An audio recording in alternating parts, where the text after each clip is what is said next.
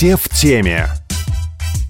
Здравствуйте, с вами Виталий Михайлов, и обсуждать мы будем событие, которое заняло всего один день, однако предопределит жизнь в нашем регионе как минимум на ближайшие пять лет. Это все в теме, и сегодня мы подводим итоги губернаторских выборов в Псковской области.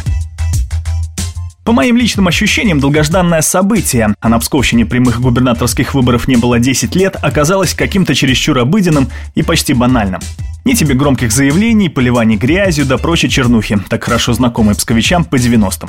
Видимо, в тех лихих годах и остался весь предвыборный креатив. По традиции, наибольший интерес к тому, кто станет новым губернатором, проявляли пенсионеры. Молодых псковичей или представителей среднего класса, казалось, выборы вообще не волнуют. Это странно, если, конечно, в ближайшие пять лет они не собираются уехать с малой родины. В итоге заявить о своей гражданской позиции к избирательным урнам пришло всего чуть больше трети избирателей. Итоги оказались пусть и ожидаемыми, но все равно впечатляющими. Временно исполняющий обязанности губернатора Андрей Турчак победил с рекордным для нашей области результатом, набрав почти 80% голосов. Предпочтя участию в дебатах общения с жителями, он не прогадал. А сбор предложений в его народную программу, которая стала этаким планом по развитию региона на ближайшую пятилетку, расположил к нему даже заядлых критиков. Это определенным образом является оценкой нашей совместной работы за эти пять с лишним лет. И это является в то же время огромным кредитом доверия. Это действительно огромный кредит доверия, который мы с вами не имеем права не оправдать. Коммунист Александр Рогов на выборах стал, пожалуй, главным оппонентом в Рио губернатора. Правда, критикой чаще всего и ограничивался. Революционных предложений было мало, а мысль жить так же, как в Беларуси, пришлась по вкусу всего лишь 10% избирателей. Впрочем, сам коммунист не выглядел после выборов особенно расстроенным, ведь среди оппозиционеров в итоговом протоколе он первый. Рогова ниже второго места опустить не удалось. Это показывает наш отрыв, так сказать, от третьего, четвертого кандидата и позволяет нам верить в то, программа Рогова по наведению порядка, она востребована будет в ближайшем будущем. А вот справедливорос Олег Бричак вправе кусать локти. Помог своему коллеге слева Рогову пройти муниципальный фильтр и в итоге проиграл ему 5%. И это несмотря на большие финансовые траты на свой имидж еще до старта предвыборной гонки. Билборды с Бричаком и поныне висят почти в каждом райцентре, где есть его приемные. Так что виртуальную бронзу, которая досталась ему по итогам выборов, расценил как личную неудачу. Но собрался с силами и, что удивительно, поздравил победителя – Конечно, я позвонил и поздравил Андрея Анатольевича с победой, потому что эту победу, в отличие от некоторых предыдущих компаний, предыдущих губернаторов и некоторых глав районов, они одержали честно. Нарушения зафиксированы не были, каких-то провокаций, грязи не было на этой кампании.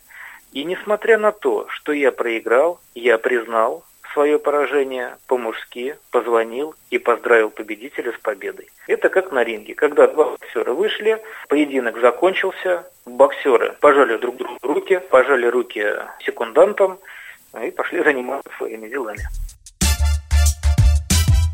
Самым обидным можно признать четвертое место либерал-демократа Сергея Макарченко, чья предвыборная кампания стала одной из самых запоминающихся. Чего стоит хотя бы легкомысленные баннеры с девушками-моделями, призвавшими попробовать Макарченко. Да и на дебатах в СМИ кандидат от ЛДПР добавлял эфиру какой-то особой перчинки. Впрочем, сам Сергей Макарченко, как он признался, особых иллюзий по поводу выборов не испытывал. Знал, что шансов нет. Набрать больше трех процентов голосов помешали и события на Украине достаточно большое количество проголосовавших досрочно, но все равно это меня не оправдывает и не оправдывает наших кандидатов на муниципальных выборах. Наверное, нужно делать какие-то выводы.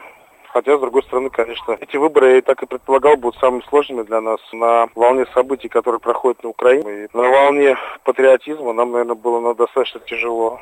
Все объединились вокруг президента, соответственно, вокруг тех, кого он поддерживает. Самым довольным, как ни странно, выглядел аутсайдер Василий Боболев. Вы спросите, чем? Да тем, что у него не два голоса, как кто-то предполагал заранее, а около полутора тысяч. Для партии «Правое дело», которой только на днях исполнится два года, это большой успех. А победу кандидата Единороса здесь восприняли как само собой разумеющийся. В данный момент, ну, на переправе коней вообще менять нельзя было. В силу вот этих вот начавшихся событий, как санкция. Теперь самое главное, сейчас нужно будет за промышленность, за село и продолжить то, что начато. Пятилетка будет сложная такая. непростая. Но если удержится вот этот весь удар, и мы не пойдем ниже, а даже на том уровне и вперед, ну это будет здорово. Не знаю, как вы, а в воскресенье я тоже пришел на избирательный участок. За кого проголосовал? Конечно, секрет. Теперь можно спокойно работать дальше. Ведь выборы прошли, а жизнь-то продолжается. Все в теме.